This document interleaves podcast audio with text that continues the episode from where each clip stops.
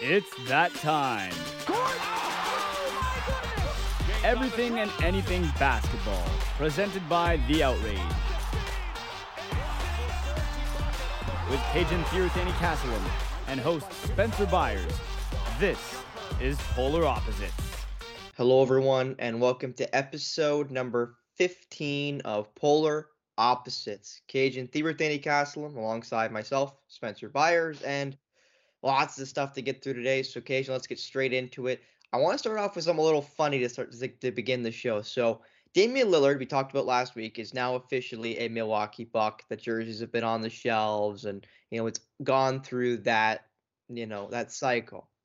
But yesterday, or I believe yesterday or the day before, it got released that OG Anunoby, Toronto Raptors small forward slash power forward, texted Damian Lillard before he was traded to the to the Milwaukee Bucks, before he was I guess officially traded, and he said, "Welcome to Toronto." Which then made Damian Lillard think, "Oh my God, wait, did I get traded to Toronto?" And had to figure out if OG was just you know playing with them or if he was actually telling the truth. And of course, OG was just messing with them, and he was not traded to Toronto, even though Toronto was heavily linked to the Star Guard. So OG playing a prank on a, a, a player that he does actually work out with during the offseason. Lillard and uh, Anunoby are, I'll say, workout partners. They do work out together during the off season. So there was a link to Toronto for Damian Lillard. So it does make a little more sense. It's not like he was a guy who, even if he didn't didn't necessarily want to come to Toronto, he had links here to the Raptors. Mm-hmm. Kajan, were, were you were you a fan of the pra- I'll the practical joke? Were you a fan of OG pranking him? OG's a natural prankster, man. Um, come on now. Uh, Ogugua and Anunoby Jr. Um, cl- classic. I mean, he, he's channeling his inner Kawhi by being a fun guy.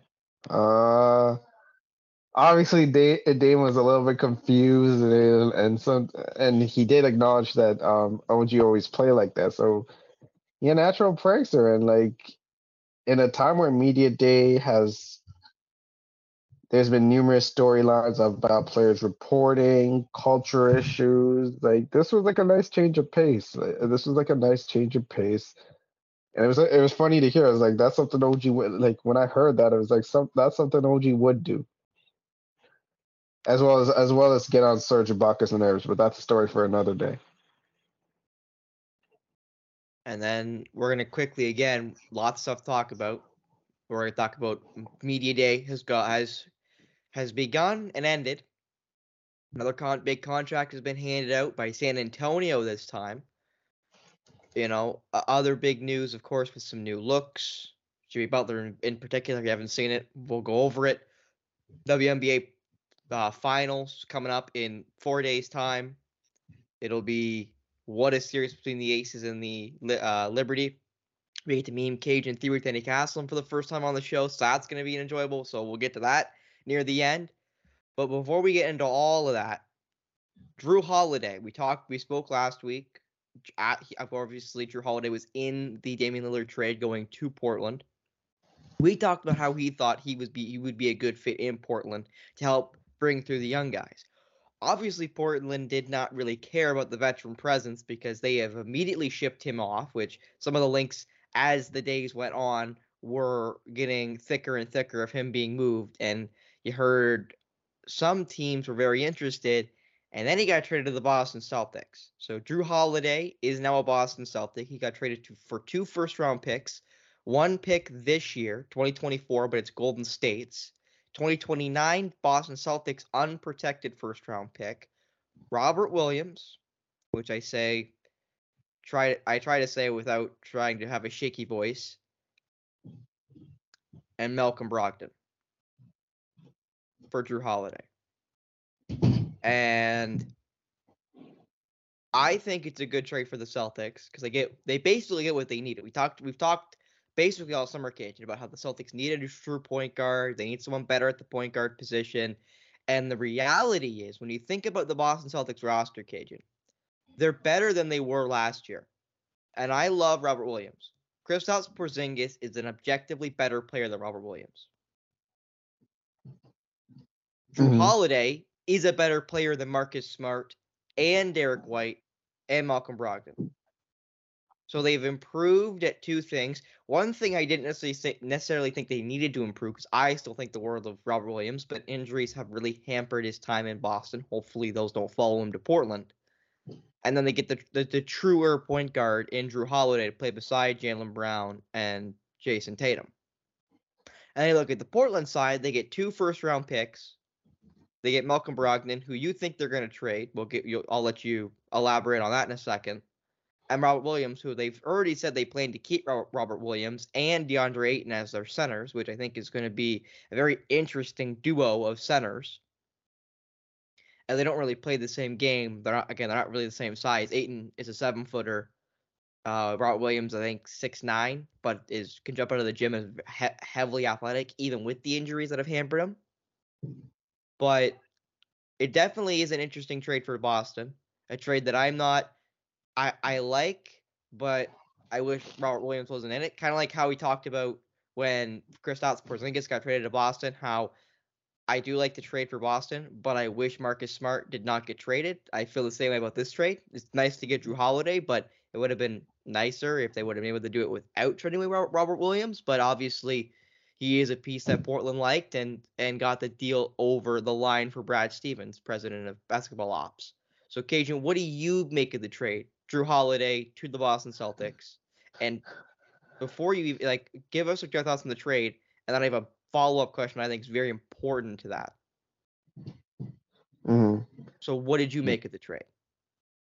Well, like you said, the Celtics really needed a true point guard. Um, Marcus Smart did as best as he could, but he wasn't. But he wasn't that true point guard that could elevate someone, elevate like the Celtics offense when things get tou- got tough. Jrue Holiday is that guy. Um, now, my only concern about this is, oh, uh, before I get into that, Jrue Holiday. They need a guy who um, can lock up at the point guard. Um, can be a great solution for Damian for teams that want to for trying to stop Damian Lillard, and he knows the Buck system inside and out. So that's a big advantage to have, especially like going to an Eastern Conference rival like the Celtics. But Now, with that be I would say, but quickly, Kajan. But that being said, they do have a new coach in Milwaukee, which also might change some things. But I do agree with you. He has the inside scouting report on Giannis and Brook Lopez and and basically all of those guys. So that is a great point. hmm My concern is injuries. They are very top heavy. They lost quite a bit of depth over. They lost quite a bit of their depth over this offseason with Grant Williams, Marcus Smart, Malcolm Brogdon. They did get better in terms of talent, and you did say Porz- Holiday is a better talent than Marcus Smart. Kristaps Porzingis is a better talent than Robert Williams. Both those things are true. But it isn't always about talent. It's sometimes it's about fit too. Theoretically, it looks like these pieces could fit, but they are very top heavy and there's a lot of injury concerns on that. There are some uh, quite a bit of injury concerns on that team. Um especially with Porzingis. So it, it's going to be interesting to see how Joe Mazzulla navigates that be- that bench lineup and gives these guys much needed rest over the course of the regular season. Pey- Payton Pritchard, Sam Hauser, they're gonna they're gonna play some big they're gonna play bigger roles than they did last season. So to see you, but um as of right now, I have Boston one, Milwaukee two, but they could easily be one A or one B. Uh, this definitely this this trade definitely makes them better. Well, actually, that was that was my next question. I think this trade you need to look at at the lens for Boston specifically as does Jrue Holiday make them better or equal to the Milwaukee Bucks? Because if this trade doesn't do that, then the trade ultimately most like most likely will not look good in a year's time. Because the whole point of this trade, let's be honest here, the only reason the Boston Celtics traded for Jrue Holiday is because the Milwaukee Bucks got Damian Lillard. That is the mm-hmm. only reason Jrue Holiday's in a Celtics jersey right now, and not playing in Philly or playing in insert team who could use another point guard. it's because the Celtics looked at it and said he's a good upgrade on what we had before. We don't have to give up a whole lot to get him, and hopefully, Holiday and Porzingis as a package can equal out to the value of Damian Lillard. And no, I'm not saying together their talents even as good as Damian Lillard. I'm just saying the production, kind of moneyballing Mhm. it, if you will, is the production of those two players is good enough to equate to what Damian Lillard is going to do for Milwaukee. And hopefully that's the way it works out, Kajan. But do you do you think that Holiday and Porzingis can equal out that value? Could Yeah. not saying they will, but could they? They could. They could. Um, because Porzingis provides them an offensive threat, a, bigger offensive threat at the five position for the Celtics that they didn't really have. Sure, they had Al Horford, but he's on the tail end of his career, and Robert Williams was never that. Um, and he can provide some defensive value, not at the same value as Robert Williams, but somewhat decent. Um, and when you have a guy that can guard people at the point of attack and can take and can score a little bit, we seem to forget Jrue Holiday can score, uh, can can get you twenty on any given night too. Um, he's at his he he is on and off with his offense, but that's another threat. That's another threat to add. He like Jrue Holiday is your fourth out option after Tatum, Brown, and Porzingis is a pretty scary proposition to the rest of the league. So, yes, um, this makes them at least equal to the Bucks, if not better. And I guess again, we can talk about paper all we want, Cage, and the NBA season starts in a couple weeks' time. You and I are gonna ramp up a little more, two weeks or two episodes a week. We'll be starting next week, which works because of how much news we got this week, which is why again we're ramping up, is because more news will be coming out as the season starts and and the NBA WNBA finals kicks off on. I'm gonna try to say Sunday, so we, we- we'll be reviewing game one on Monday, which will be the ninth, which will be our first episode of the two episodes a week on Mondays and Thursdays. But Mhm. back to Hold this. up, hold up, hold up, hold up, hold up, hold up. I don't know if you noticed this, but Derrick White came on home. Oh no, what does that mean? Came on home means he went bald. Oh lord. Well, I guess they won't be making fun of him for his hairline anymore. At least, at least Charles Yup. Barkley won't be won't be going after him for his hairline. We, again, we will get into some hair stories here in this show because Jimmy Butler's at it again, and that's all I'm gonna Ye- say. Jimmy, Jimmy Butler's at it again. you mean Charles Barkley and Shaq? You'll never find bum bum bum bum a hairline like mine. Yeah, exactly. Yeah. honestly, honestly, looking at Derrick White's hair, hair like at first, I'm like, I got fooled. Cause like I like I thought with the I, I thought like real talk I thought with the headband I thought with the headband I'm like his hairline's fine. When I saw him in that press conference I'm like oh boy Yeah, yeah. The headband it? did a lot of work. He did a lot of heavy lifting in that in, in, in with, with with that hairline. It, What if you still wear it? What if you pull the Alex Caruso and still wear the headband? So he actually has like that that giant, I'll say bald spot. It looks like. Oh man. But uh, Uh, anyway, me- the internet really bullied him into shaving it off. Damn. well, they like doing that kind of stuff, especially when Shaq and, and Charles get get on your case. And They the same too. with LeBron. LeBron got hair implants. I guess D White doesn't have that kind of LeBron money, which you know what? Fair enough. Who does? Who does in the NBA at this point? Hey, turkey's always an option. It always is an option. But now skipping over from the Celtics to the Raptors. We've talked about that OG story. Media day has just come and gone.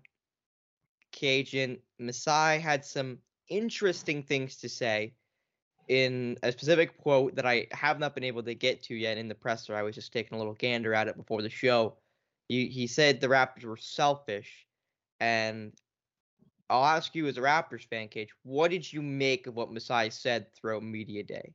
Was there anything else you took from what he said in the, the 30 minute presser on the Raptors YouTube channel that you were happy with, didn't weren't happy with? What exactly was your feeling throughout the whole half hour?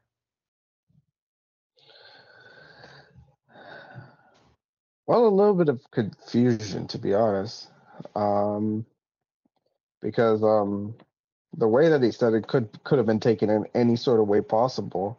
Um, because I can read some of the quotes that like, and I'm seeing this from Eric Cor- like from Eric Cor- Koreen on X, once known as Twitter. He didn't mention about the Knicks lawsuit. I think there's been only one time in the history of the NBA that a team has sued a team. Go figure. Talked about taking responsibility for not trading Fred, but he also said his, the opportunity wasn't great and they respect and they want to either respect like the opportunity or the player and they respect the Fred. Um, now he did, did say he talked to Siakam, but he hasn't talked extension numbers yet. Um, he wants to see how things go with a new coach, and um, it's really interesting to see like um, how like with with three free agents in the mix, OG Anunoby, Gary Trent, upcoming free agents, OG Anunoby, Gary Trent Jr., Pascal Siakam. It's really interesting words to say that like we want to see you in like a new system, in a new system put in place before making a decision. And I'm not gonna lie to you, it's kind of old school, but I kind of like it because um clearly what happened last year didn't work, and um the whole thing about being selfish was what went viral. But when you looked at that team last year, he wasn't wrong. A lot of guys were playing for themselves. Um now is that, includes maybe the right Nick Nurse cage? Not to interrupt you, but that includes head coach Nick Nurse. It feels like everybody, such nearing the end of the season, it just kind of became a a massive issue in Toronto with guys not giving in the same efforts, guys not getting minutes, Nick Nurse kind of being more curmudgeony with the media. Like it was just a, I'll say a circus in Toronto. At least it felt like that here north of the border. hmm And continuing what he said, continuing what he said, and you're right, it definitely was a circus north of the border. It's just like there was just so many other things going on for them aside playing basketball as a team, and we never saw that. Um, but he also said there will be no selfishness this year when he was asked about the analysis analysis of last year's team. Um, but he also said they do believe in Pascal. Um, but he also said they believe they did they do believe the players didn't play the right way last year, and they want to see them play the right way. Um, he said they were selfish, and he's not running away from it, and they want to see them play the right way. People might not like like what he said, but it was true. Like you might not be a self like, and I don't I don't think that's insinuating that Pascal Siakam is selfish, is a selfish player, because that's what I'm seeing on. That's what I'm seeing from Raptors Twitter. Um, I told you last week about how I feel about Raptors Twitter. Um, and like the takeaway that I got from there, that I got from Raptors Twitter is that like you're really disrespecting a two-time All NBA player. I'm like, well, he's looking at the team. Right, he's looking at the team right now. Um, and Siakam said he's open to a contract extension right now. So there was a lot of things. To sum this up, there was a lot of things that there was a lot of things that were said, and I guess it's just more so like a wait and see. I'm in wait and see mode because there's a new culture in place because clearly what happened last year isn't going to happen again. A new coach in place, a new system in place. There's three free agents now, so it's going to be interesting to see how that's being handled, contract situation wise. Um, so that first preseason game is going to like it's going to be really interesting to see how how not only OG Pascal and um, Gary Trent Jr. play in their new roles, um, but how does Scott how does Scottie play? Because he kind of plateaued in his second in his second season. How does he play? Does he play as the as like a lead point as the lead point guard? Like, what sort of role is he gonna have?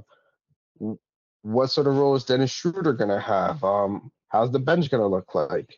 with Otto Porter Jr. now in the mix after missing basically all of last season. There's a lot more questions than answers, and um, me right now, I just cannot wait for preseason to start, so at least some of those questions could be answered. Another thing I want to mention off you, Masai Ujiri's uh, media day.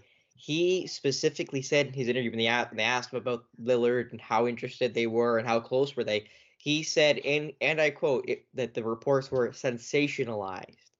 So obviously the Raptors weren't that close, because you wouldn't say that it got sensationalized unless you weren't as close as people may think you were. Because what else mm-hmm. could be sensationalized of a of a trade or of a trade than either when people say they're really close or you're not. And they were saying the Raptors were the front runner before an hour and a half later he got traded to the Milwaukee Bucks. I know because in our document on the day he was traded, because you and I literally started the podcast at 2:30 and at 2:35 he was dealt. That you got on the top of our, our, our list was is he going to the Raptors? Rumors seem to be getting hotter. And then all of a sudden he's a Milwaukee Milwaukee Buck. And it felt the same way with Jrue Holiday. I you know, I saw some reports the Celtics were in the mix, but like apparently they were still very far apart. I heard other teams were really interested, and then like the next day, he's a Celtic. So, you know, it's kind of funny how those trades have happened this summer, occasion with how just kind of quickly teams have came in and just swooped in and taken the player without much fanfare in the media, if you will. Just goes to say that mm, a lot of the media does not know a lot. Well, not necessarily they don't know a lot, is that they rely a lot on inside sources, which are obviously very important. They're something that you and I don't have a lot of luxury to. Our sources inside organizations, inside of locker rooms and stuff like that. So in fairness, it does have its obvious value. The problem is sometimes I think it's relied on too much where it can cause reporters to not really also do their job, where they will just take the word of somebody inside the organization and either they didn't hear the conversation right or they're getting the reporter's getting third or fourth hand information so who knows how accurate it could be. Mm, because let's be honest here no reporter who reported the raptors were close called masai ujiri because a he wouldn't answer a question like that and b i don't think anyone's dumb enough to call masai ujiri or that kind of stuff And it's notoriously been known that the Raptors don't leak. are very tight-lipped. Yes that organization is definitely not known for leaks at this particular point. Hmm So, I guess with like the Lillard thing, the Lillard thing, um, they also said, um, they said everybody's looking for trades, everyone's looking for moves, and he did say when the right one comes, we'll, we'll take that opportunity. Um, but they're also re- relying on internal growth and like better shooting. They did draft, draft Gradey Dick, and then Otto Porter Jr.'s back. Uh, Otto Porter Jr. is healthy, and he's a great shooter in his own right too. So, and might I mention, Otto Porter does have championship experience. Um, a title with the Golden State Warriors two years ago. He's a big part of that team. So, um, I feel like this I feel like this is one of those media days where, like, if the Raptors get off to a hot hot start, all these like quote unquote controversial comments will be like swept under the rug and it'll be like water under the bridge. But if they start off bad, then those words, those quotes from media day are only going to grow louder, um, figuratively. Yeah, Cage, that's the scary part too. Is we talk about, you know, how things are double-edged sort of, and this is one of the situations where if the Raptors have a great start, people are gonna laud Masai, they're gonna um, they're gonna really galvanize around him because he's done the right thing, they're still a contender, this, that, and the other. And then if they start poorly, it's gonna be why isn't Masai made to move? Why isn't this team rebuilding? Why don't they have any vision? Because in my opinion, Kajan, and we'll get to this before we move fully on, because in my mind, Kajan, the Raptors are doing the cardinal sin to roster building, the cardinal sin, which is they're hedging. You either are a winner or a loser. What do I mean by that? Either you are a contender or you're not. There is no in between. There is not a team that can make the like in reality, and I understand the Miami Heat were the eighth seed, even though they technically were the seventh seed, but the play in moved them down to the eighth seed. They went to the NBA Finals. I'm not saying this is a a foolproof idea, but the reality is you either are a contender or you're not. The Raptors are not a contender. They were in the mm-hmm. play in and got rocked by Chicago. They are not a contender. And if you're not a contender, then you need to rebuild or at least retool to be able to get to being a contender. And the Raptors have not done that. Yes, they've added, pardon me, they have added Jakob Poeltl, but then they lose Fred Van VanVleet. And obviously they shouldn't have paid him the $20 million a season that the, that the Rockets gave him because, dear Lord, that was too much money, in my opinion. But regardless, you know, you still lost him for nothing because you bought Jakob Poeltl and bought at the deadline and didn't really get much better at, at the deadline, might I add. So I just don't know if the Raptors roster is A, good enough to be a top six team in the East. B, good enough to be a contender, even if they do make the playoffs or the play in, if they are a top six team. And then C, what happens if by January or February they're a 500 or but just below 500 team like they were last year? Do they make that move we've all been expecting of OG Anunoby or Pascal Siakam or even Jakob Poeltl being sent somewhere else? Gary Trent Jr., who also is a, uh, a, a UFA this summer. What do the Raptors do? Because when you hedge and you kind of play both sides of the young guys you draft and then you have your veterans that kind of want to win but also like where they play it just becomes muddled of what happened last year with the young guys like Scottie Barnes and the old guys seemingly having a rift and the head coach not really do, playing personalities well and it just becomes a whole circus.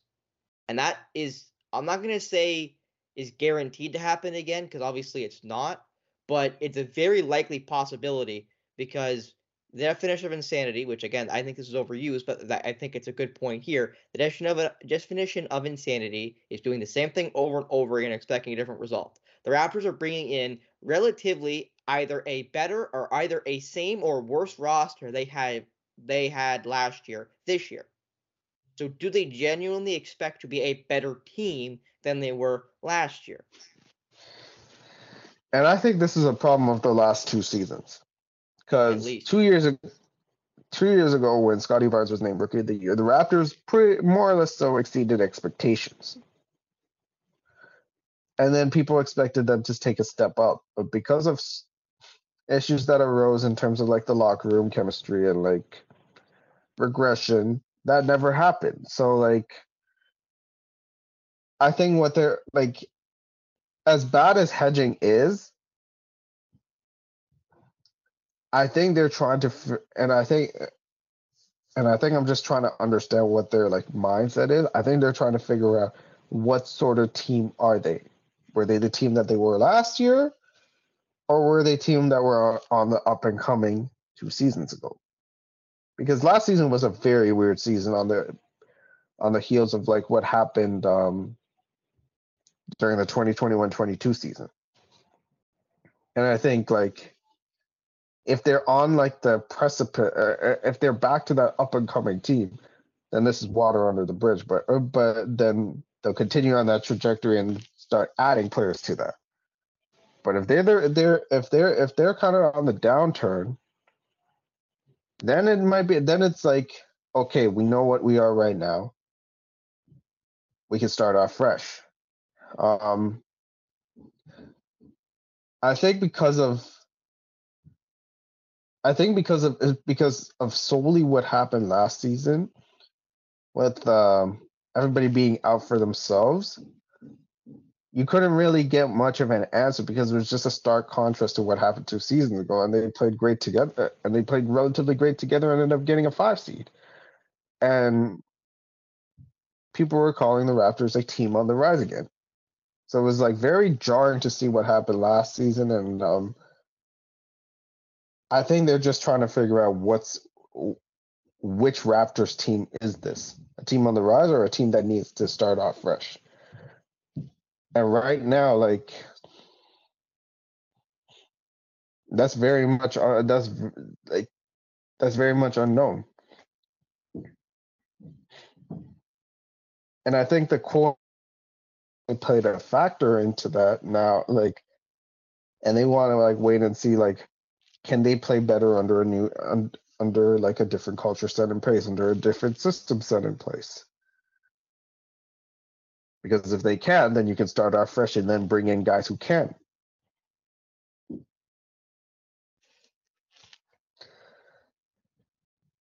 So I think it's this is just the Raptors figuring out which which sort of team this is. And um there's a lot of outside factors that affected last season. So I think like the guys that were there that kind of got affected by selfish play to a degree have a chance to prove themselves again. Well, we'll see if the Raptors can prove themselves to be contenders again, or if they're going to be making some deals in February or closer to the deadline that are more sellers. But um, it'll be really interesting to see us again because this, this Eastern Conference below Boston and Milwaukee is going to be very interesting. Are the Cavs the third best team now? Are the Sixers going to be there with Harden allegedly reporting? We'll get into that in a second. Um, Indiana should be better. You go through the other teams. Miami should be better, have a better regular season at the very least. And the list goes on and on in the East of teams that should be better, some teams that may be worse. And the Raptors are kind of in that middle ground of are they going to be better? I don't know. Are they going to be worse? I don't know. hmm But I think that is an important question to ask you, Keisha, before we fully move on to end it off. Is what happens this season, Kajan? What do you expect from the Raptors this season? We we will do our predictions for the season in about two, probably two weeks or so, a little closer to the season starting, just in case injuries still hap still can happen. But what do you see from this team? What do you see? What do you see with this team? What do you expect from this team in 2023-24? I honestly think there's a lot of talent on this Raptors team. Um that I think was not properly used last season. Um you got pretty decent starting lineup depending on how it is with like Gary Gary Trent Jr., Scottie Barnes, OG, Pascal, and Jakob. Now you got some firepower coming off the bench too. Um, Gradey Dick, um, Dennis Schroeder, uh, FIBA World Cup MVP Dennis Schroeder, a, a healthy Otto Porter Jr. back in the mix. Thaddeus Young is still there for like veteran leadership, which I think might be huge. And then you got Chris Boucher, and then um, and then this was also unfortunate. Christian Koloko is still dealing with uh, respiratory issues, which means he will not be a part of training camp. So that's kind of like a setback from him. But if you get something out, if you get something out of him, that'll be huge too. So, and then maybe some minutes from Mal- Malachi Flynn too. So this team's deeper than people think, and I think with what had happened last season, the Raptors are going to mean business because what had happened last season is not going to happen this season. Um, it's more they're they're you're going to see more of the Raptors trying to play the right way and to play cohesive and together. And I think that'll make them even that'll make them even more dangerous. I think they'll surprise a lot of teams. Um, but the ceiling for me with this team, at best, is fifth or sixth. So like just clearing the play in tournament. Because there's there's um at at best because Milwaukee and Boston are miles ahead of them. Um so is Miami. Um, and a whole bunch of other teams too. Philly has has a lot of question marks, but they still got more talent. Um, so no matter like this could be one of those I'm high I'm I'm cautiously optimistic on the Raptors, but this could easily be one of the one of these years where either they they might win 50 games or win 35. Or maybe 30 if they continue to t- if they realize what this team is and just tank from there on out. Yeah, if they if they start selling and go for I won't say a number one pick, but go for a top ten pick and go for a lottery draft pick. But we'll Mhm. see. The Raptors season starts in a couple weeks time. The NBA starts in a couple weeks time. We'll see if the Raptors do make any moves before the season starts or if they're staying pat like you and I expect and see what this roster can do. Um Devin Vassell, as we mentioned, got a new contract with the San Antonio Spurs, five years, $145.6 million deal. Okay, just quick thought. What do you think of the Vassell deal for San Antonio, the rebuilding Spurs? Man, this cap going up, like, bruh. A lot of these deals are going up. A, a lot of these deals are going up, but Vassell's one of those talents that's warranted, um, because he's a great three three and D guy. Has he really showed he really showed some playmaking, not only some playmaking chops, but also like some some solid basketball last season, even though like injuries sort of got in the way. Um, he's one of the he's one of their he's one of their he's one of the big pieces on the, in, in that Spurs team alongside um Jeremy Sochan, um Keldon Johnson, Victor and obviously the crown jewel Victor Victor Wembanyama. This is a good deal for the Spurs. Um Vassell's only going to get better from here on. Only going to get better from here on out. And I believe this. I'm just trying to figure this out. Um, he's only 23 years old. He's already made so much improvements back when he back when he was a rookie when he got drafted in 2020. He's come a long he's come a long way and I expect him to get better. This is a great deal for the Spurs um locking up a key piece of the young core for the next little bit.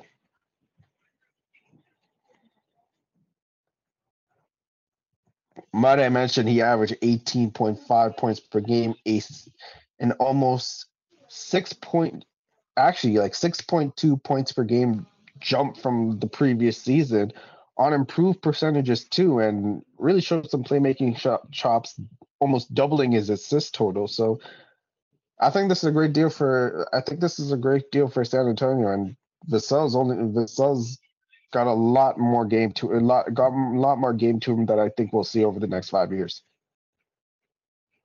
We will definitely see with that. Now moving on to the other media days going around. I think again the most interesting story, Kajan, was Daryl Morley. Daryl Morey, pardon me, saying that James Harden will report for the 76ers. He ex- is expected to be at training camp this week, or I believe it was early next week. So not only will James Harden seemingly be a 76er going into the season, he will be expected to play for the Philadelphia 76ers when the season starts in a couple weeks' time.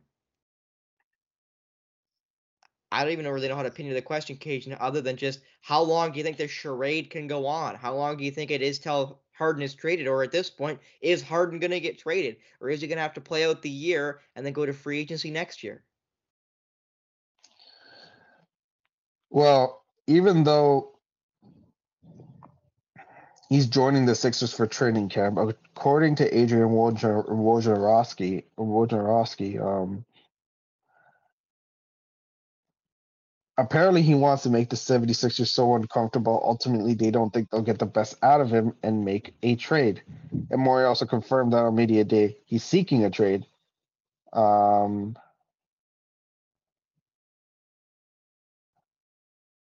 and the one team that he does want to go on is the clippers but according to Wojnarowski, the clippers don't feel motivated to improve their offers to philly because there's not another suitor for Harden, and I think that's a big issue. Harden's value is at an all-time low, and he doesn't have the same market value as say he had um, a season or two ago. And that's that's a big issue for Philly. It's like, what sort of value are you gonna are you gonna get out of Harden? Or like, do you have to trade him for pennies on the dollar? Um, is there one team that's going to be a little bit too over aggressive? Like, and you can get what you want for Harden, but the problem is, how long are you gonna wait with Harden on the team? Like, and how is Harden? Well, Harden's well, Harden's like mood swings and will his antics will he like will he make it so uncomfortable that like team morale like is just going to go sour and it affects them on the court too? Like this could go this could drag on for months. Um we almost saw it with like the rocket with the rockets on on quote unquote how he put quote unquote according to twitter he like according to sensationalized rumors that he put on a fat suit um uh, to force his way out of Houston. Um, and with a new coach in the fold and Nick Nurse too, it just and Joel Embiid's future in the air too, because you would think he's getting tired of all the all this and he's getting impatient and wants to win a title now. If this gets worse, does Joel Embiid demand a trade? When does Joel Embiid demand a trade?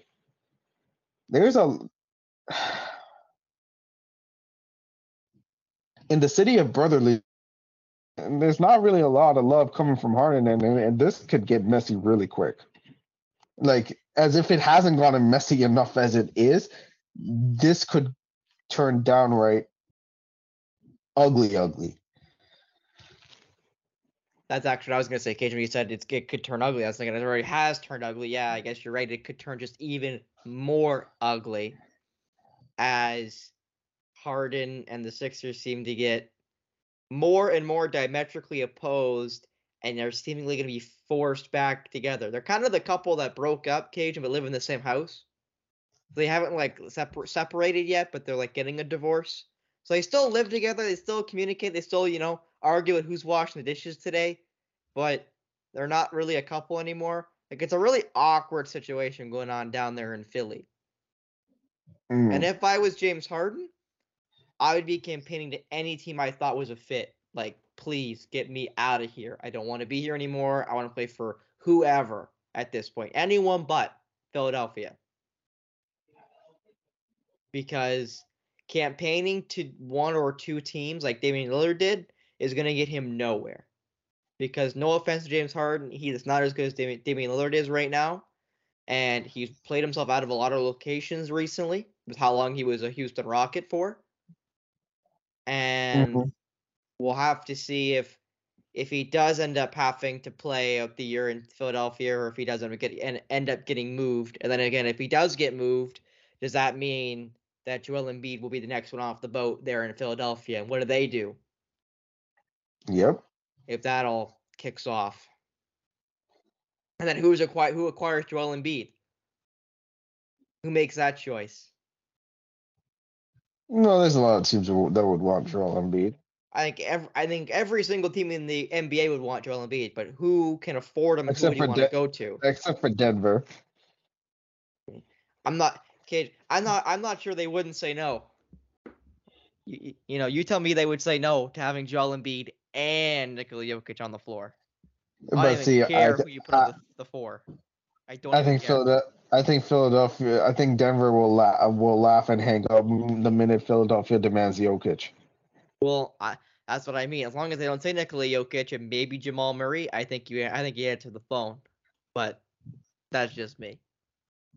Mm-hmm. If they say Nikola Jokic, then you, then you chuckle at yourself and say, "Why the hell are you calling me?" and hang up. But as long as they don't say Nikola Jokic and or baby Jamal Murray, I mean, I think everybody else, no offense to them, I love MPJ, Michael Porter Jr., but you're all up for grabs that Joel Embiid's coming to coming to Denver. Yep.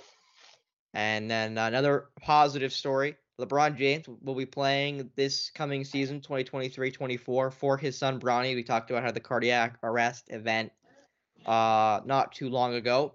He's also rehabbing Bronny and is planning to play for USC this year. He plans to be a Trojan. Um, so positives on the Bronny front, which are always good to hear. And hopefully he is able to suit up for USC this year. Um, I don't know with this particular incident, not including USC already has the number one player or number one recruit in the country last year in Bronny's class at point guard in Enfield. Um, how many minutes he was going to get regardless, Bronny.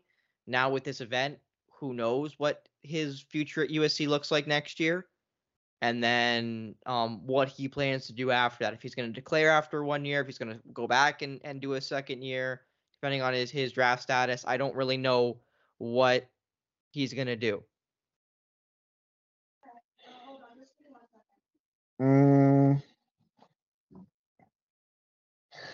Well, the fact I don't think he's going to declare after one year because of like the rehab process, uh, the rehab process to get back. He's not going to be the same player that he was, at least to start off. Uh, I think he needs to eat, like he will at least if the NBA is his goal. Um, you like after what happened to him, he will need another year of getting reacquainted, not only with the USC system, but also like as his as his optimal version of a basketball player too. Um, so I don't think he's going to declare after a year. Um, it'll be pro it'll probably be after two, and I don't think he's in any rush right now because, and I don't think he shouldn't be, and he shouldn't be in any rush because as what he dealt with and the scare and the health scare that he just uh, overcame um, this past summer. Life's very short. Um, you got to be more strategic with your decisions and um, be more careful. I think Bronny's going to do that.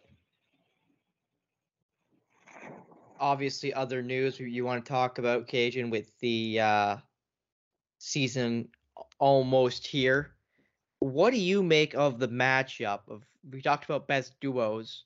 Now obviously we got to see it on the floor occasion but not too many teams are going to be better than Lillard and Giannis you'd expect. But Luka and Kyrie two other or another duo of star I'll say that's guards and Dame and Giannis are not like guard and guard it's guard and forward but still two power couples I'll say in the NBA which one do you prefer I know which one you're going to say, but I guess I might as well ask which one do you prefer and why?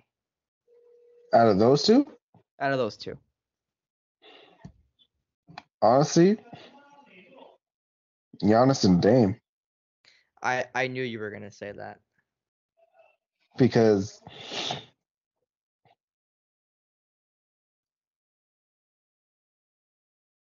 you gotta you gotta worry about like at least like with Luka and Kyrie, you gotta worry about them attacking the rim at all time. Like like attack attacking the rim, making you work from like the mid range and three point and the three point and the three point line. Now, given that it, it's tough to stop two offensive wizards like Luka Doncic and Kyrie Irving, but you can kind of gain a little bit on their ta- you can kind of like catch a little bit to their tactics because they somewhat play a lot more similarly than say Giannis and Dame, and that's the problem with uh, somebody like Giannis or Dame.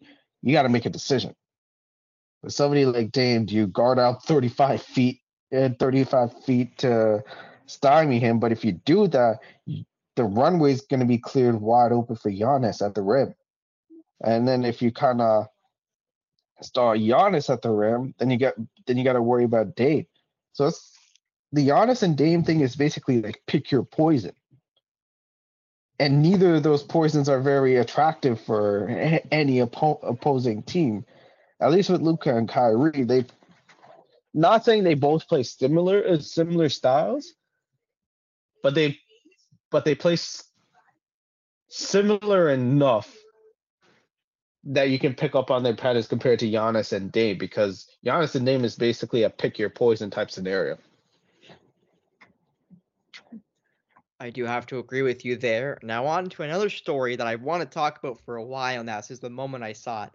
Kawhi Leonard, the poster boy of load management, has come out and said that this new player policy, the new um the fines that are going to be instituted on teams, we've talked about on this show, we talked about with Al on the on the outrage. Kawhi has come out come out and said that he will not be forced to play more games. That he will not change what he does, regardless of the new player participation rule and the new fines and all of that. So Kawhi Leonard's doubling down on his stance and trying to kind of propel guys into playing an 82 game season, which I think they should do regardless. Kawhi Leonard's saying, "No, if I need to, if I need to sit, I'm gonna sit." Cage, what do you make of Kawhi Leonard's comments? And I'm looking through his uh, quotes right here. Um, I'm just trying to find the best soundbite, I would say. Yeah, so and I guess the, the most important comment is so I'll give you the full one here. But if the league is seeing is if the league is seeing or trying to mock what I did with the Raptors, they should stop being stop because I was injured during that whole year. But other than that, if I'm able to play, I'll play basketball. I work out every day in the summertime to play the game. So no league policy is helping me to play more games. Now, normally with it, Kawhi is hurt right now, actually with an ACL injury, torn ACL, I should say. Is it meniscus? Actually, I believe it is meniscus this time. But see, that's the issue. See, that's. I think there's truth to what Kawhi is saying because of the injuries that he does deal with. Um, because um, I do remember this from like the aftermath of the 2019 NBA Finals. Um, interviewing uh, Kawhi and Kyle Lowry. Kawhi, Lowry, uh, actually, Kyle kind of hinted at like how there were like issues in that Toronto locker room, and a lot happened that season. And Kawhi kind of said a little bit, kind of said a little bit into what that what happened when when he said he was injured during that whole year. Um, now prior, now after that, he's been dealing with a lot of injuries, like knee issues, torn meniscus during the playoffs, and he actually played through that in game two um, of that series against the Suns. And then obviously he's tore he tore tore his ACL. Now with any other and no if any other player that was healthy and said that, I would be laughing. But Kawhi's dealt with so many different injuries over the years. He's basically been he he's the definition of injury prone. Um I don't know if that necessarily applies to him because of because of literally what the numerous injuries that gone through over the course of the season. I think like if anything, like load management is kind of what like load management quote unquote is kind of what he needs. That's a different sort of that's that's a different sort of scenario because it's kind of proven that he needs he optimal version of himself because he's been injury prone. And well, he and let me continue and I'm gonna continue this um quote here. It's a matter of if you're going to trip on somebody. A lot of my injuries last year, I stepped on somebody someone's foot, I ran into somebody. You've got to control what you can control and get the treatments that you can and listen to your body, keep moving and see what happens. You're either going to get hurt or you're going to be lucky enough to play games throughout the playoffs or the whole regular season. I'm not trying to get to a certain amount of games. I'm trying to play the games I can play. If I'm hurt, I can't play basketball. The last two years, unfortunately, I got hurt, tore my ACL. Then at the end of the end of the year, tore my meniscus. It's basketball. Um, he, he also says he plays hard, so injuries are going to come. He's not there just walking around, and that he plays both ends of the floor. And and he and he was like, if an injury comes, that's what happens. So I think it's it's a little it's a little bit odd calling Kawhi the poster boy of load management when he's already when he's actually dealt with this many injuries. Um, it's just kind of unfortunate.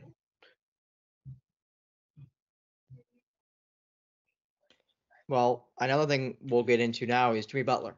Moving on from Kawhi complaining about the the the the player participation participation rule, which he is in fairness, Kawhi Leonard is one of the few guys who should kind of get exempt for his serious and I'll say unusual because it's either serious or unusual injury history, and he has a rather serious history with injuries ever since And- and the whole- Julia.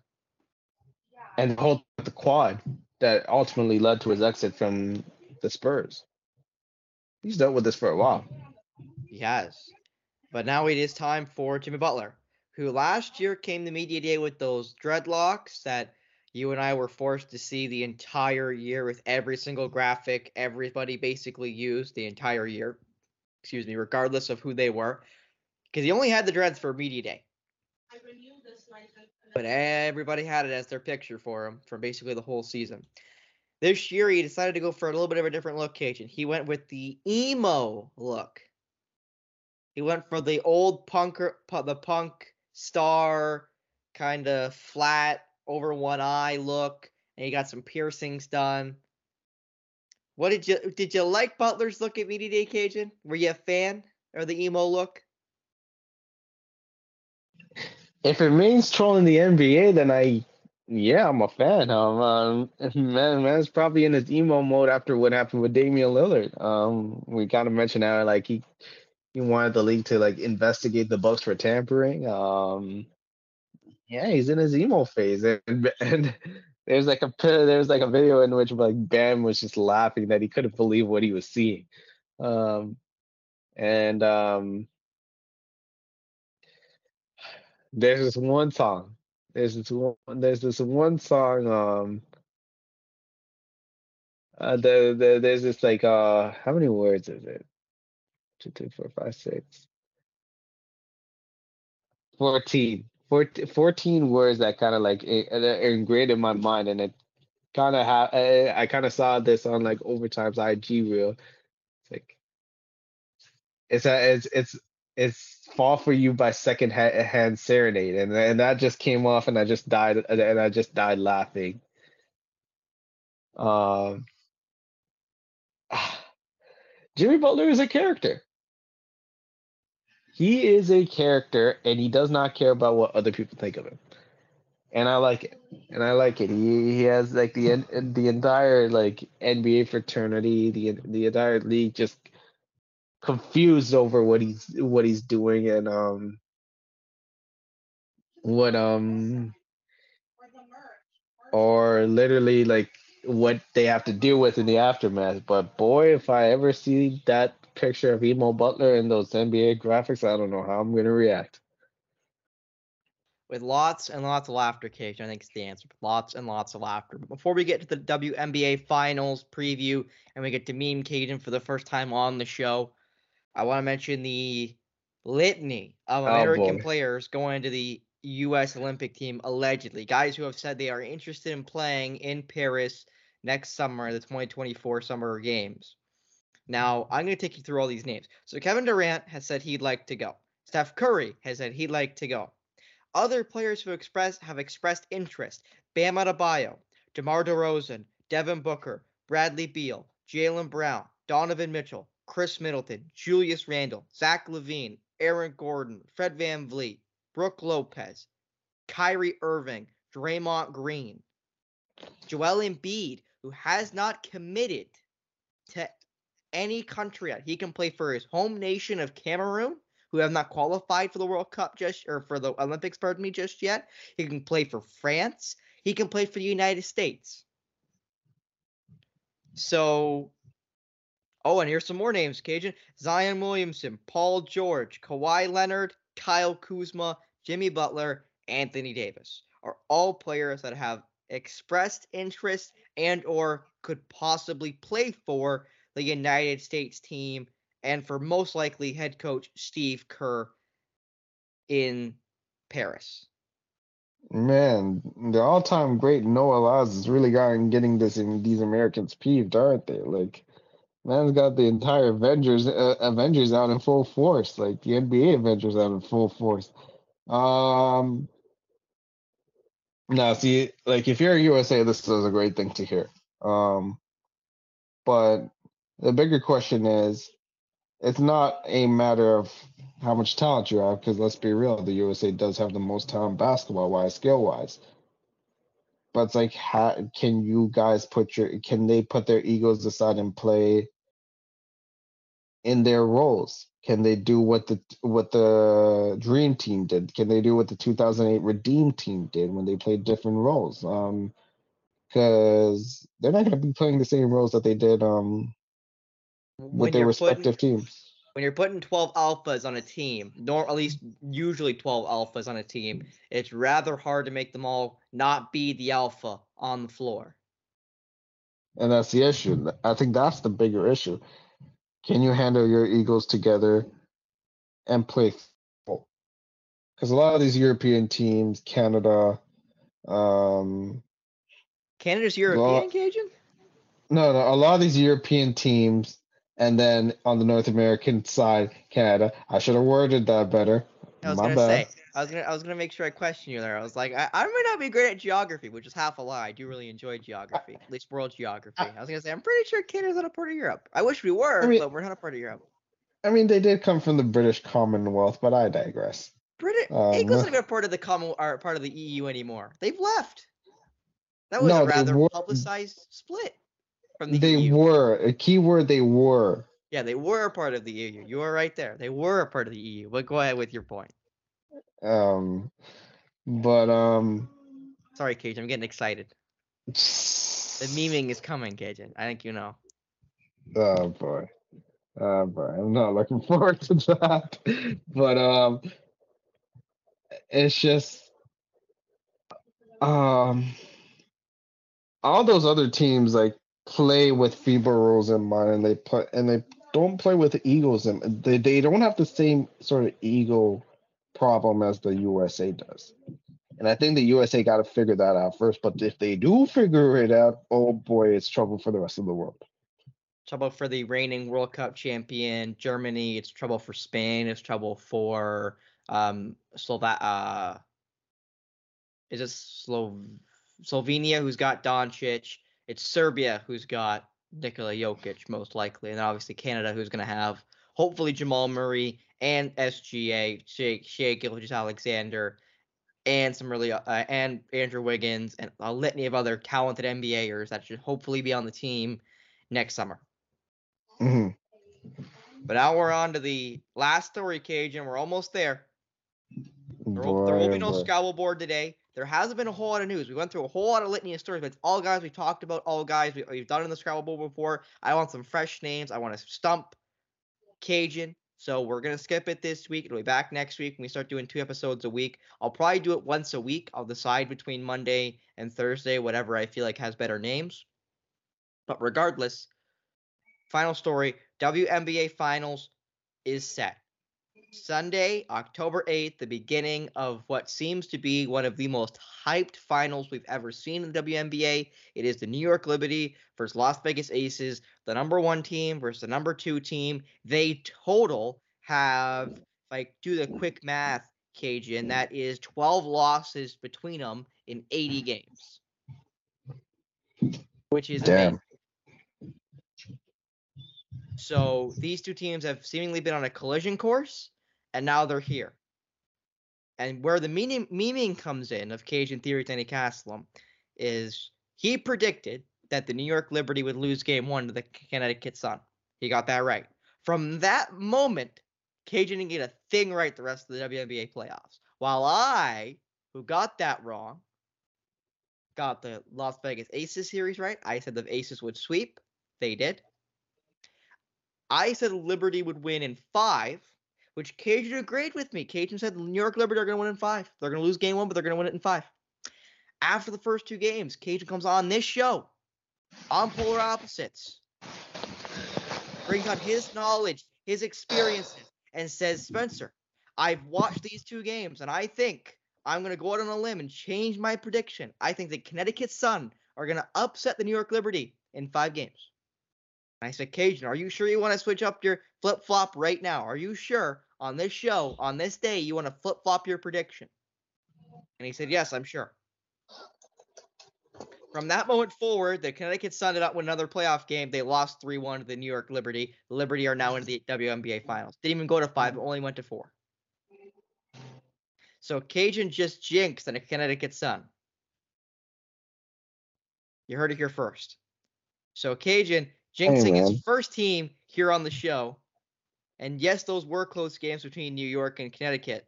But the reality is they weren't able to get another win. Hey man, I pulled Drake. What can I say? Kajan I jumped off the boat. Jalen ju- or Kajan jumped off the uh, Liberty boat a little too early. But now Kajan. Go ahead. No, no, go ahead. Well, with the series beginning on Sunday, we're going to do our predictions now, Kajan. Who do you think will be WNBA champions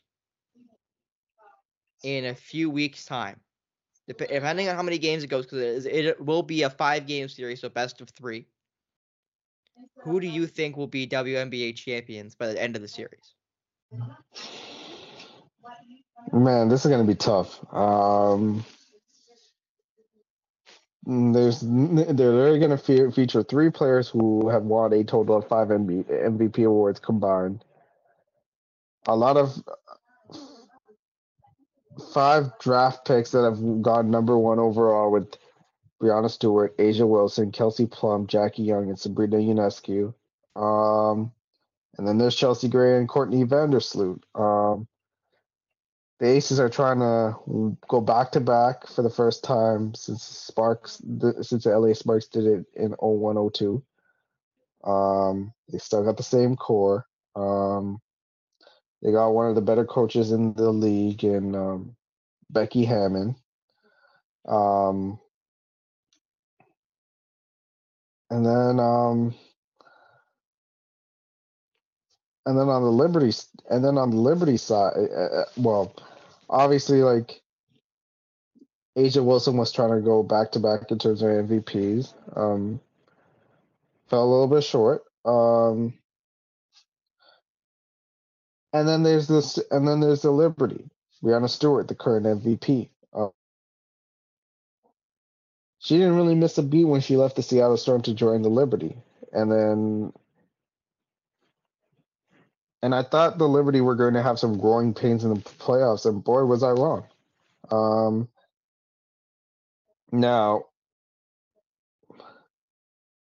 with that being said, I got aces. And I think it goes to five games, and I think home court advantage really matters in this. Plus, plus, Las Vegas has not lost a game in this playoffs, and A'ja Wilson has pretty much dominated this entire postseason. Um, um, the only she she had um she had three straight thirty plus games during this postseason before ultimately struggling in game three, but even then she had a double double. I think the Aces repeat, and I think this is where like having like a core, having the same core together that have that won a title last season is going to help the Aces out more than the Liberty. I do think the Liberty with this core are going to win a title. I don't think it's going to be this season. I agree with you, and I want to mention something else, Kajan. I you said five MVPs combined. If you include Candace Parker, who's right now on the Vegas roster, but she's hurt, it'd be seven. hmm I was just, I was like, I that's that's just the healthy players that are healthy. Exactly. So there's five MVPs that are going to be playing in this series. If Candace Parker finds a way on the floor, which I don't think she's going to be able to, it'll be seven MVPs total between these two teams. And yes, obviously different points of their career, but regardless, there are still a lot of talent in this series. They have the last four MVPs in this series, or five of the last six years.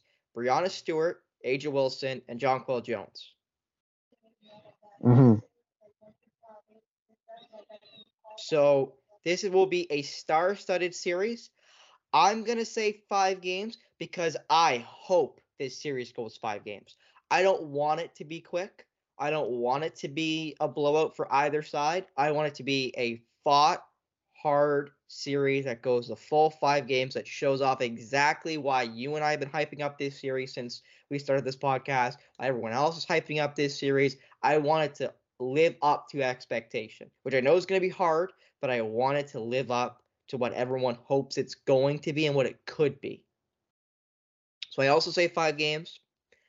I also will say the Las Vegas Aces. And the reason why I say Las Vegas is because both starting fives I think are rather close. I think the Liberty show, have shown throughout these playoffs that their bench is not as strong as the, the, the Las Vegas's bench. And I think that will play a factor. And I think that will be the deciding factor, as well as home court advantage for Las Vegas in the Aces lifting their second straight championship. So I, I concur with you, Kajan. I agree with Las Vegas Aces, but you're known to flip flop. So we'll see if you change your opinion. We'll see if you change your mind by We're, next sti- episode. we're sticking by. I'm sticking by it. No, we're no movement this time. No after game one shakes. Mm. No, no. If, No- if game no one goes one way, But in fairness to the in fairness to that one, that was after game two in which Connecticut did make it close and almost made it 2-0. That's what I was kind of rolling with. But I digress. I'm not changing this. Aces and five. he's not changing this. Aces in five. I agree. Aces in five. And Kajan, I think this is a fun question to ask, but I, I think I know the answer. So excluding A'ja Wilson and Breanna Stewart, the two star power forwards, what matchup do you think will be the most interesting? And which matchup do you think will be the most pivotal to the series? Which matchup do you think, if it goes the way of the other team, will dictate the series? And then which matchup do you think is just gonna be the most fun to watch? Well, obviously the most teams? well, obviously the most fun to watch is going to be Breanna Stewart versus A'ja Wilson, a battle of like MVP, uh, a battle of The first and Great second place MVP. MVP votes by what? Seven votes? One what, Yep. four four six to four three nine. Four four six Breanna Stewart. Or pardon me, four three three for A'ja Wilson. So I forgot you got third, not second. Alyssa Thomas was first. This was second. It was second, you're right. Um, the most fun one.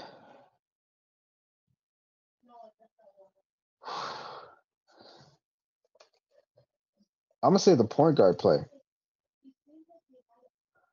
Courtney Vandersloot, who came who came from the Chicago Sky, and then Chelsea Gray. I think how are they gonna lead their teams? How are they gonna lead their teams? How are they gonna set up their how are they going to um, set up their offenses? Because both of them are great point guards. It just depends on which guard would put her team in the better position to win. And I think that'll be arguably like we we've seen the star power and we're seeing the star power in this um series. But I think it's point guard play. Whoever whoever gets the better guard player is going to win this series, and I think that's going to be a big key. Well, I, I agree with you. It's going to be guard play, but I think I want to shift the attention over to the shooting guard. I think Sabrina Ionescu versus uh, Chelsea Plum or Kelsey Plum. Before I mess all that up. Before I, I, I was going to say that too. yeah, before I mess that up, Kajan. For you, me, me. Plum versus Ionescu is going to be a absolute fantastic matchup because they're both great players. I think you mentioned Plum was a fir- former first overall pick. Obviously, Ionescu a former first overall pick. Like it's going to be a firefight at shooting guard, and I honestly think, and I'll mark my words, the s- the leader between those two of points. If Ionescu outscores Plum, the Liberty are going to win that that game. If Plum outscores Ionescu, the Vegas is going to win that game unless the supporting cast absolutely dominate the oth- their matchups. But I think that shooting guard matchup is really going to show which team's going to win that series early and often, be just because of how talented those two women are. And more Mhm. importantly, how fu- I, and I, I mean we talked about it. Sabrina Ionescu shot what was it 37 out of 40 points of the three point contest. She missed three points out of a possible however many she got. I think it was 37 out of 40. She had missed 3 points, two balls at, at the three point contest to win it. Like she can absolutely light it up from behind the arc, and you know Chelsea or uh, Kelsey Plum again. Pardon me. She can also light it up from three. She's a th- basically 39% three point shooter, averaging almost 19 points a game in the regular season. And she shot and she shot 40 and she's shooting even better from downtown in the postseason too. Almost 39% in the regular season, now 42% in the postseason. And Ionescu, it's a little bit of a drop up, but not by much. She almost shot 45% from downtown in the regular season. 43%, which is still really, really good. So that that'll be my be my prediction, Kajan. Is the the better shooting guard, the shooting guard with the most points, is the team that's going to win that game. So we'll see if my my prediction ends up ringing true. I, I have a good feeling though about about my uh my synopsis, Kajan. See, the only reason why I said point guard play is because in a series that's got so much star power in a series that that there's not going to be as much separation. There's going there's going to be little things that are going to separate them. That's why I said point guards. And um literally like there's going to be so much tactics and I think the head coaching battle too. Like Becky Hammon already won it all. Uh, already been there, done that. Has won it all. Um, but Sandy Brondello has been there and done that too. Um, she's been there. She's she's literally been there and won that too, being a WNBA champion in 2014, which and I believe that was with the Phoenix Mercury. Um, so two coaches that have been to the WNBA finals and have won at the highest at the highest stages, both of them becoming WNBA champions. Which one will outcoach the other two? There's there like there is a ton of matchups that will really decide the series. It isn't just between Breanna Stewart and A'ja Wilson, between the point guards, between Sabrina Ionescu and uh, Kelsey Plum. I'll, I'll, whoever wins a majority of these like little little matchups is going to win the series. And I'll make sure I say again, you and I are here for it. You and I will be watching game one. I'm kind of in my head right now, but if we're gonna watch it together or not, it's a 3 p.m. start, so I'm not sure if you're gonna be available to watch it with me. And I also know you and I will be doing lacrosse, so I also have to kind of think that think of that in my head if you and I will be working together this this weekend. But I, just in my head, I'm trying to think of you know if we're if you know basically I'm just thinking of ideas in my head about about this series because again this series should be so much fun to watch and we're gonna try to watch every second of it yep. and I might try to might try to do what we did with the Canada series with the Canada at the World Cup. Might I might do a little bit, little bit of you know live posting of of the series. We'll find out Uh if that works out. Honestly, if time allows for, um, well, I don't know if time will allow for in game one, depending on what's going on with with us on Sunday. But after that, like for game two, like if we can't do it for game one, game two, I don't see why not. So we'll definitely keep you posted on Tuesday, the game at the day after game one, or I guess Monday, the day after game one, the 9th, when we start doing two episodes a, a week. I'll tell you on the 9th, on our next episode of Polar Opposites, if we're gonna be posting live after the game or or or if we're just gonna do post games like we did. Like if, if we just do post games like we're gonna do for game one, or if we're gonna do live reactions like we did for the Canada at the World Cup. We'll figure that out for Monday. That will be on Monday's uh, show on the 9th of October when we start doing two times a week on Thursdays and Mondays. So keep that in mind if you are interested in the WNBA, which I think you should be. Even if you're not interested in some of the lower ranked teams that aren't doing very well, These are easily the two best teams in the WNBA. These have been easily the two, the two best teams this year throughout the season. No offense to Connecticut Sun, but this has been a collision course. Everyone's been wanting to see all season long. I think they split the season series. And I'm here for it, Kajan. I know you're here for it, and I can't wait for this series to finally kick off in four days' time. Oh man, October eighth can't come soon enough. It it can't it can't come soon enough. But that'll be it here for us. For Kajan, Firu Thani Castlum, I'm Spencer Byers. Thank you so much for taking us in here today on episode number 15 of Polar Opposites on the on the Outrage Inc.